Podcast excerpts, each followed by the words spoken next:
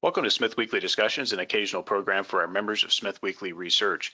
Please note this program is a private discussion and everything contained herein is for entertainment and educational purposes only. With that, we hope you're in a comfortable position, along with your favorite beverage, to enjoy the discussion. We remind our audience to examine our show notes attached to each of our shows to better understand how our program functions. Before we get into our discussion, we want to say thanks for questions coming from our audience at Smith Weekly, including Nick W., Gordon S., Jackie A., and Brent B. Mr. Alex Black is returning to the show today. Alex is the president and CEO of Rio 2 Limited, a Chile focused gold project developer advancing the Fenix Gold Project in the Atacama region of Chile. Rio 2 is a position held within the opportunities portfolio of Smith Weekly Research.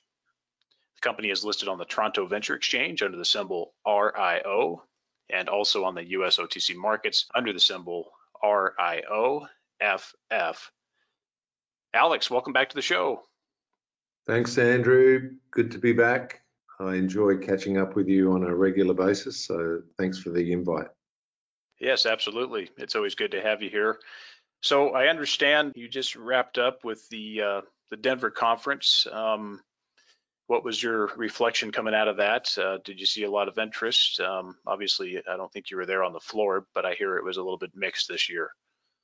I don't know. I mean, I think uh, the general market for precious metal stocks is pretty subdued, as you probably know, and and and listeners know. So, yeah, it's just interesting times. You know, we we've got a, a pretty strong gold market, even a silver market, even though I'm not a silver guy, but um, you know, and there's just no real interest in it um, from the point of view of mining stocks.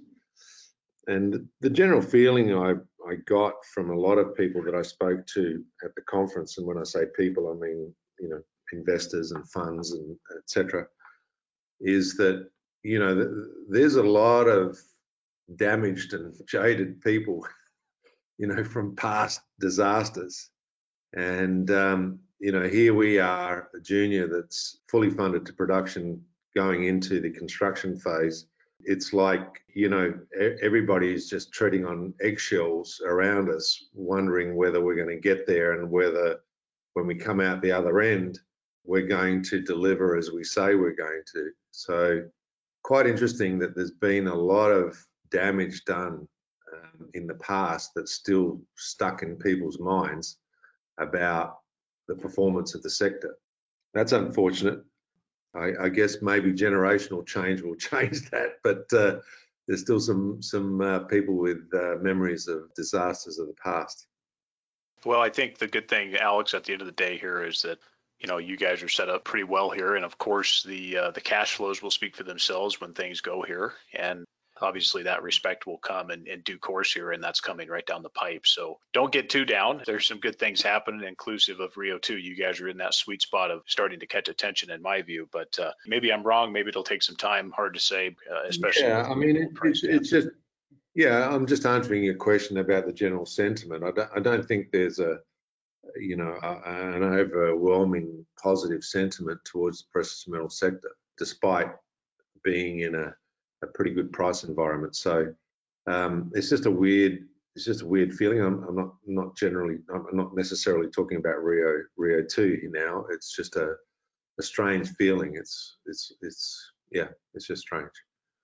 So any thoughts here on the gold price? Comments here other than we know it works well for Fenix project. Obviously it works pretty well. Good on you, Andrew, because I everybody asked me about what's happening with the share price, what's happening with the gold price, what's happening with politics in Chile, what's happening. And I just say, look, I'm a mining guy and uh, I got no clue. And so, you know, I, I, look at the gold price and obviously I look at history. And, um, you know, from, uh, can't remember, from 2013 to 2019, we uh, had a gold price that uh, averaged about 1250 uh, for that period of time, so nearly five years. And now we saw um, a rise in back in 2019, um, you know, which has averaged about 2000, uh, sorry, um, $1,800, 1750 to $1,800 for the last couple of years. So I look at that and I think, well, if that continues, I'll be very, very happy. Now, will it go further up? Potentially. Could it go down? Potentially. Um, you know, there's a lot of stuff going in on in the uh, fiscal um, management of countries and, uh, and, and and country balance sheets, etc. So uh, I'm no expert at that, but um, the thing I like is that we've had this two years of a new base forming at around $1,800. So for me, as a, a future miner, if we can hold that level, um, we're going to be very, very happy about that. So um, I, I don't have a prediction for the gold price, but I feel that we may have seen a new base formed you know, we need to put a, a, DR in front of your name, Dr. Alex Black, both mining engineer and also economist, and an economist from the, the, the standpoint of you know what your economics are for your project, Alex. exactly, and and that and that's the only thing that I can control, and my management team can control is what we do on the ground. And I know you're probably going to ask me questions about Chile, and maybe some of those uh, people that are registered for this call are going to ask me questions about Chile and the supposed tax hikes and other things that may happen in Chile. And my reaction to that is if I had a marginal project, I'd be nervous, but I don't have a marginal project. You know, our project breaks even at about $1,100 gold. I think it will break even even less than that because once we get into the mining phase, we'll improve and, and, and do better on cash costs than what we've conservatively predicted in our um, pre-feasibility study. So for me, if there's an impost of additional taxes, and who knows, let's say it's $100 an ounce or something like that in equivalent terms, uh, it's not going to break the, the project or the company, right? So that's that's all I can say about that. Taxes are going up all around the world, as we all know, and Chile's not going to be an orphan in doing that. You know, in, in in that environment. Taxes are going to go up here in Peru, where I live. Taxes are going to go up in the US, as you, as you know. Mr. Biden is uh, talking about that now, and um, you know, so it's going to happen all around the world, and that's because of all you know the stimulus that's been going on, the paying back a debt that supposedly should happen, um, et cetera, et cetera. I'm satisfied on Chile, no question there. So we're we're good there. Let's move into uh, some of the recent happenings at the company as far as uh, maybe just update us here post project financing. Alex, just give us the overview of the Rio 2 capital structure. We uh, announced our financing through to um, production uh, a few weeks ago, and that was by way of the fact that we did a three-pronged financing for the company. We we did some equity. We did about $35 million Canadian um, as part of the financing package. And that accounted for, uh, I think, just a little less than 20% of our market valuation. So it wasn't a highly diluted financing at the time. Um, we also took down a gold stream with uh, Wheaton Precious Metals of 50 million US.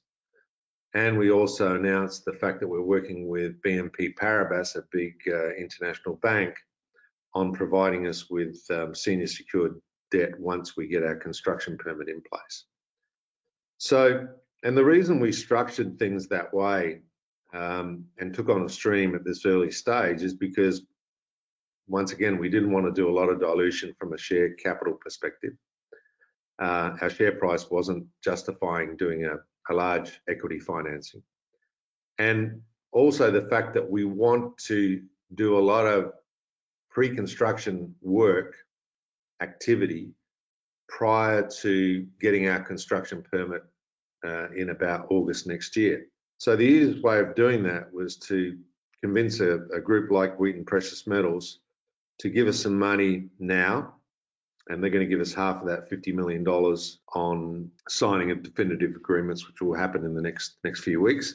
Then another $25 million once we receive our EIA, Environmental Impact Assessment approval. And that's guided for March of next year. So once you get your EIA approved, then it's about three or four months of papering and, and you get your construction permit. So that's why we're predicting about August next year we'll have our construction permit. But what we intend to do with the money from Wheaton and also this equity that we've raised is to get a jump on construction And the reason we can do that is that we've got a what we call an infrastructure site about 20 kilometres away from the mine site. And it's located on the main road at the turn off to our mine site. It's at 3 3,200 metres above sea level, so it's at an elevation where you can work and sleep and operate relatively well without too many effects of altitude. It's there that we'll, we'll use that infrastructure site as a staging point for the fabrication of the project, of the plant components, etc., that will then be transported up to the mine site, 20 kilometres away, so not far away, and assembled once we have our construction permit in place. So our construction permit, by pure definition, is really an assembly permit. And also, we've been able to very well understand the permitting regime in Chile and the processes you've got to go through. And there are certain things, because we started permitting this project when we filed the EIA um, in April last year. The thing is that we'll have permits in place over the next 12 months before we get our construction permit that'll allow us to do certain things like put in access roads, like uh, actually put in some foundations for for the um, um, plant and workshop infrastructure at the site before we get our construction permit. That's all doable with the permitting regime that we're dealing with. So we as a small company can't afford to, to waste time. And, um, you know, a big company can say, well, we'll just wait and we'll, you know, do this all later when we get everything in, you know, all our ducks in a row. We can't afford to do that. We, we got to get moving and we want to capitalize on this high metal price environment. So what we're doing is not typical but I can say that you know we we come with a track record. We've built two similar open pit uh, run of mine heap leach operations in the past with our previous company Rio Alto at La Arena and Shahuindo, and we did the same thing there. We expedited both those projects, so we're pretty used to fast tracking things, and that's what we're doing. So, so hopefully that gives you an overview of how we've structured the financing, why we've structured the financing, and obviously, um, you know, the impact on our you know, capital structure has not been immense by this small financing, $35 million financing that we did just recently. Yeah, Alex, that sounds good. And I think this indicates your level of confidence and comfort level dealing with the local authorities as far as the regulatory environment goes. I mean, if you guys are going to spend the capital, makes sense because of some of the lead time items, some of the disruptions with regards to lead time having access to your guys' staging area and camp to build out some of this stuff and do some of the preliminary works in absence of a permit, I think indicates that uh, you guys are serious about what you're saying here and, and going yeah. to deliver on. Let me ask you this. Uh, with the project financing done, another confidence question here, and I think it's pretty easy for you to answer. Do you see the need for any capital prior to commissioning, or do you see this carrying you right through to sustaining cash flows? This will see us through. Um, that's why we structured it this way. Our capex for the project is about 110 million dollars. That's before contingencies, before potential cost overruns, etc. So, uh, and we're borrowing. Um, when you look at the equity plus the stream plus the senior secured debt, we've got borrowing capacity up to about 135 million dollars. Right. So we've we've got enough fat there to allow us to to continue this through to production and that was the whole objective of, of doing this financing was to get it fully get the project fully financed know we're in a good position but but i also need to stress to listeners that this is a very very simple gold oxide heap leach operation it's got beautiful clean metallurgy we put out some results a few weeks ago about run of mine test work that we did uh, at the project. Very favourable. So we took out the crusher. We're not going to have a crusher because we got the same results on recovery that we got with a crusher. So it's pointless to include the crusher. Um, that means we don't double handle the material. It goes straight from the pit to the leach pad. That's simplicity. We don't have conveyors. We don't have the need for agglomeration um, because there's no fines, there's no clays in this material. And so you know, it's a very straightforward heap leach operation, and, and it's a really an earth moving exercise from the pit to the pad, pit, pad, pit, pad. And let me tell you, if you're working at altitude, keeping things simple is the best way you can go. Um, because obviously working at altitude does impact the thought process and you know alertness and all that sort of stuff. So the simpler you can make it, the better you can be. The other thing is because of the simplicity, the plant is very simple. It's an ADR plant, adsorption, desorption. What is that? That is a plant that is comprised of pipes, tanks, and pumps. That's the simple configuration of the process plant. There's no complex machinery, no crushers, no grinders, no no nothing. So that's the other beautiful thing.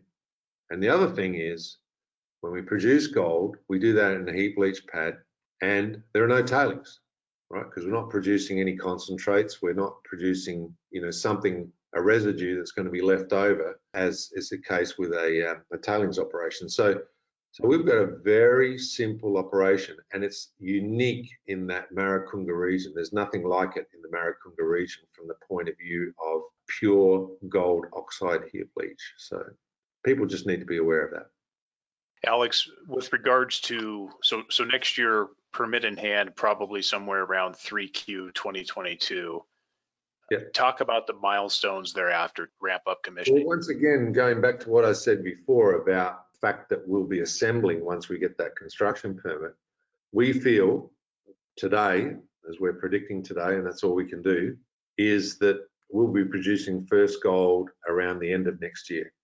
Right now, whether that's just before year end or just after year end, I'm not 100% sure, but you know, it's going to be around year end. So that's pretty quick, right? Wow.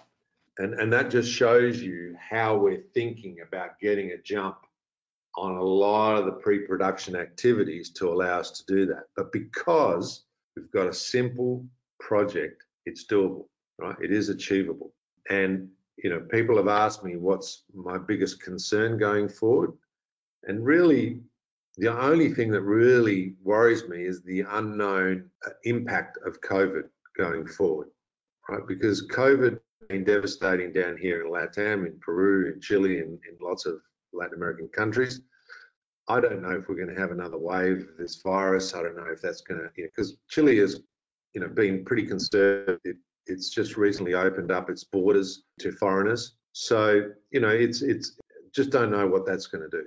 And so what impact could COVID have on us is really a time impact, not really a financial impact, because I think we, we, we understand how we're going to manage through that, but it really will be a time impact. So hopefully, yep. and, and as we're thinking today, it's the end of next year, first production. Well, that sounds good, and keep those long lead items on order and coming in quickly. And if everything goes to plan and you guys get up as anticipated, uh, up to capacity as anticipated, how quickly do you see that you're going to pull the trigger potentially on an expansion based on everything going well? Yeah, okay, well, that's a good question. Unfortunately, we can't expand the project until we find additional water. Right now, we're water constrained, and as everybody knows, we're trucking the water from Copiapó to the project. We're in the middle of the EIA uh, review and, and observation process. I can tell everybody, nobody, not one person from a local perspective has raised any issue about us trucking the water to the project. So just so everybody's clear on that.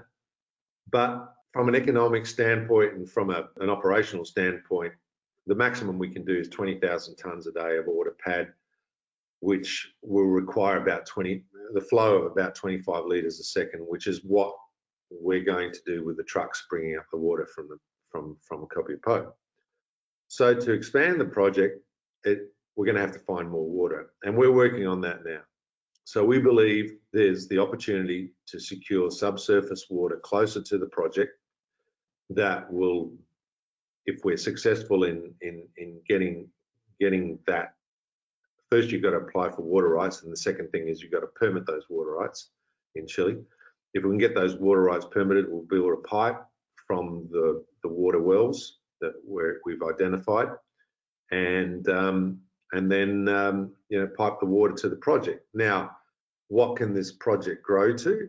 With additional water, it can grow to four or five times the size of it currently is configured at, which means not 20,000 tonnes a day, but 80 to 100,000 tonnes a day. If we get to that level, right now our guesstimate is we'll be producing somewhere between 250 and 300,000 ounces a year. Right now we're on target to produce 100,000 ounces a year. So it's a marked uh, step up, and I think we'll achieve it. Um, but we've got to put our foot on the water rights that I was talking about. That probably won't get announced till later this year. And uh, once we've done that, then we can talk about it. We can also do a study on what the project's going to look like at a, at a larger scale. So yeah, this project is expandable, but it depends on water. And with cash flows coming in there, Alex, I suspect you guys will get probably right to work on the study part of it and start chipping away at some of those additional options, um, inclusive of, you know, pipelines and these other Good thing is we're cash flowing. At that point, we're cash flowing, and a lot of the expansion capital can be self-funded.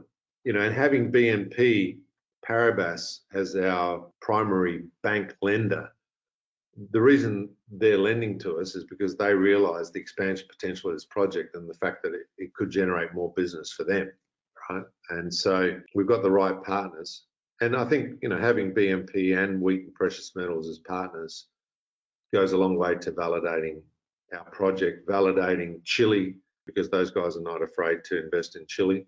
So it bodes well for the future. Recently, you guys had a note that came out that says, you know, the company and Sixth Wave signed up together and are looking at some processing technology. Can you just tell the audience a little bit about that and what it does for you? Yeah, I mean, the Sixth Wave technology is quite interesting.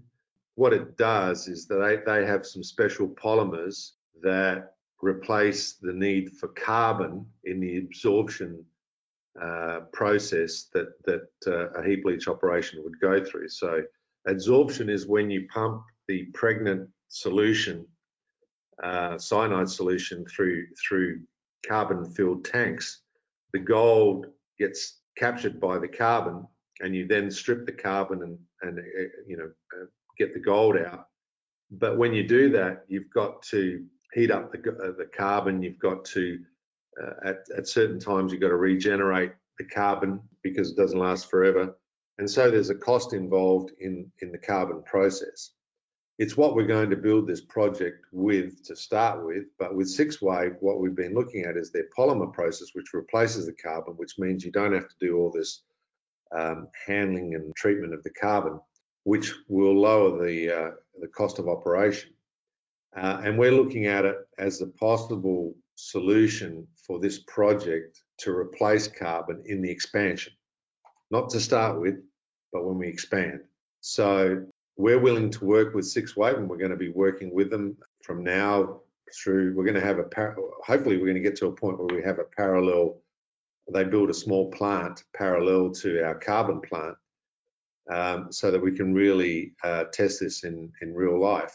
Um, to determine whether whether it's something we want to implement when we go through the expansion. If we do it at the expansion, then we take the carbon out, we go to full polymer um, adsorption, and it becomes a, a, cost saving for us if we can do that. So um, we're willing to try this new technology. It's not costing us much money to do that. You know, going forward, it's all about conserving energy, conserving costs, and uh, trying out new technology. Alex, just for the audience, can you just you know clarify the uh, the heap leach process and cyanide usage here? Yeah, so you know the water gets mixed with the cyanide. So what you do is you put ore on the pad, right, which is just a um, a bowl with with with some uh, plastic lining on it. Uh, you put the um, the broken material on there, the broken ore.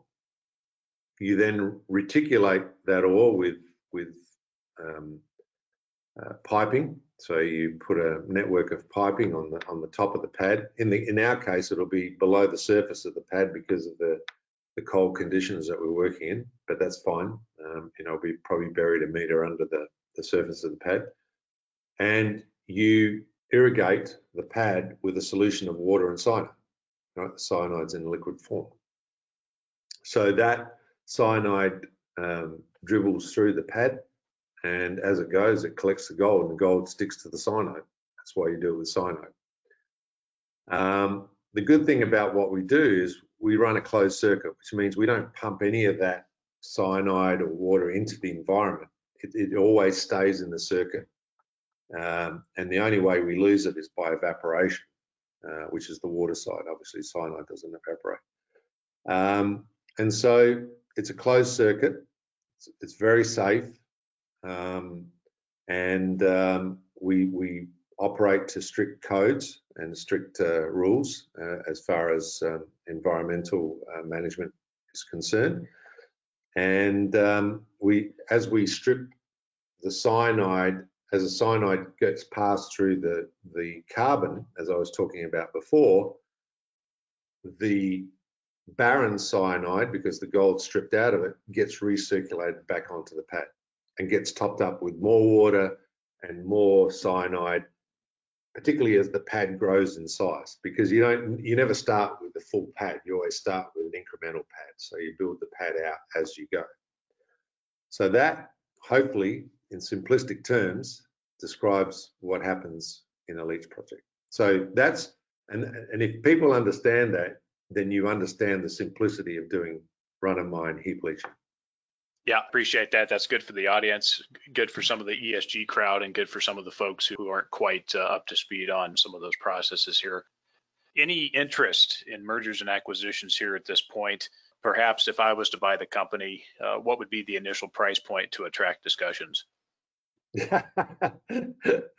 Everything's for sale at the right price, right? Um, no, look, I mean, we are quite keen to be a part of consolidation in the junior sector. I think I've said it in, in, in a lot of discussions I've had with you, you know, one asset companies um, not really that attractive to a lot of people because all your eggs are in one basket. So we, have been active looking at opportunities. Are people active looking at us? Not yet. You know, maybe that'll start once we get closer to to the end point. But um, no, I think uh, before anybody potentially gets interested in taking us out, we, we will have possibly done something ourselves, but on a smaller scale, right? And diversifying our asset base. So, um, but there's a lot of things that go into that. Um, you know, we've just done a financing at 65 cents and our share price is struggling to get over that 65 cent hurdle. I don't know why, but once again, that that's just the um, the sentiment in the market right now. You know, we don't really have the currency right now to do something, but we're looking at things. We're always looking at things. Um, and if the right opportunity comes along and it's the right time, we'll we'll, we'll pull a trigger. Yeah, I think the circumstances will change a little bit here as, as you guys get closer. Certainly, once that milestone of the permit in hand obviously uh, comes in, I think you guys will be in a situation where cash flows are are close and the equity price will be much higher there to potentially look at maybe a pipeline there. Even with this project expansion, Alex, I mean, you guys, it's not like you don't have time on your side here with that expansion and so forth coming down the pipe. No, we, no we rush. I mean, we're not compelled to expand. If we keep this project going at 20,000 tons a day at the current metal price, it's got a mine life of 32 years, which yep. is ridiculous, right? Obviously that's not optimal and that's why we're looking at expanding. So yeah, time's sure. on our side. And, and even if we just kept trundling along at 20,000 tons a day at 100,000 ounces a year at a break-even cost of a um, $1,100 an ounce, we're going to be coining a lot of money right along yep. the way. So that's what it's all about. Absolutely. How about uh, listing upgrades, Alex? Uh, TSX and beyond, perhaps any changes on that front? No, uh, we're on the venture, so eventually we'll move to the TSX, I guess, uh, which is typical uh, as companies mature in, in our in our space. So that that could happen, but that's about it. Okay, no, that sounds good. And and on the ESG front, local community work, anything you want to point out on that on those initiatives here? We've done a great job. I've got a, you know I've got one of the best Latin American social teams anybody can have so we've done a great job. We started as soon as we took ownership of this project three years ago. We started engaging with the um, communities on the social side. So that's exactly what you have to do. Um, in LATAM particularly. You know, so so things are, are, are pretty steady there. There's no red flags, no pushback. Uh, we're operating, or we will be operating in a in a mining rich or mining positive country, being Chile. You know, mining's not a, a new thing there.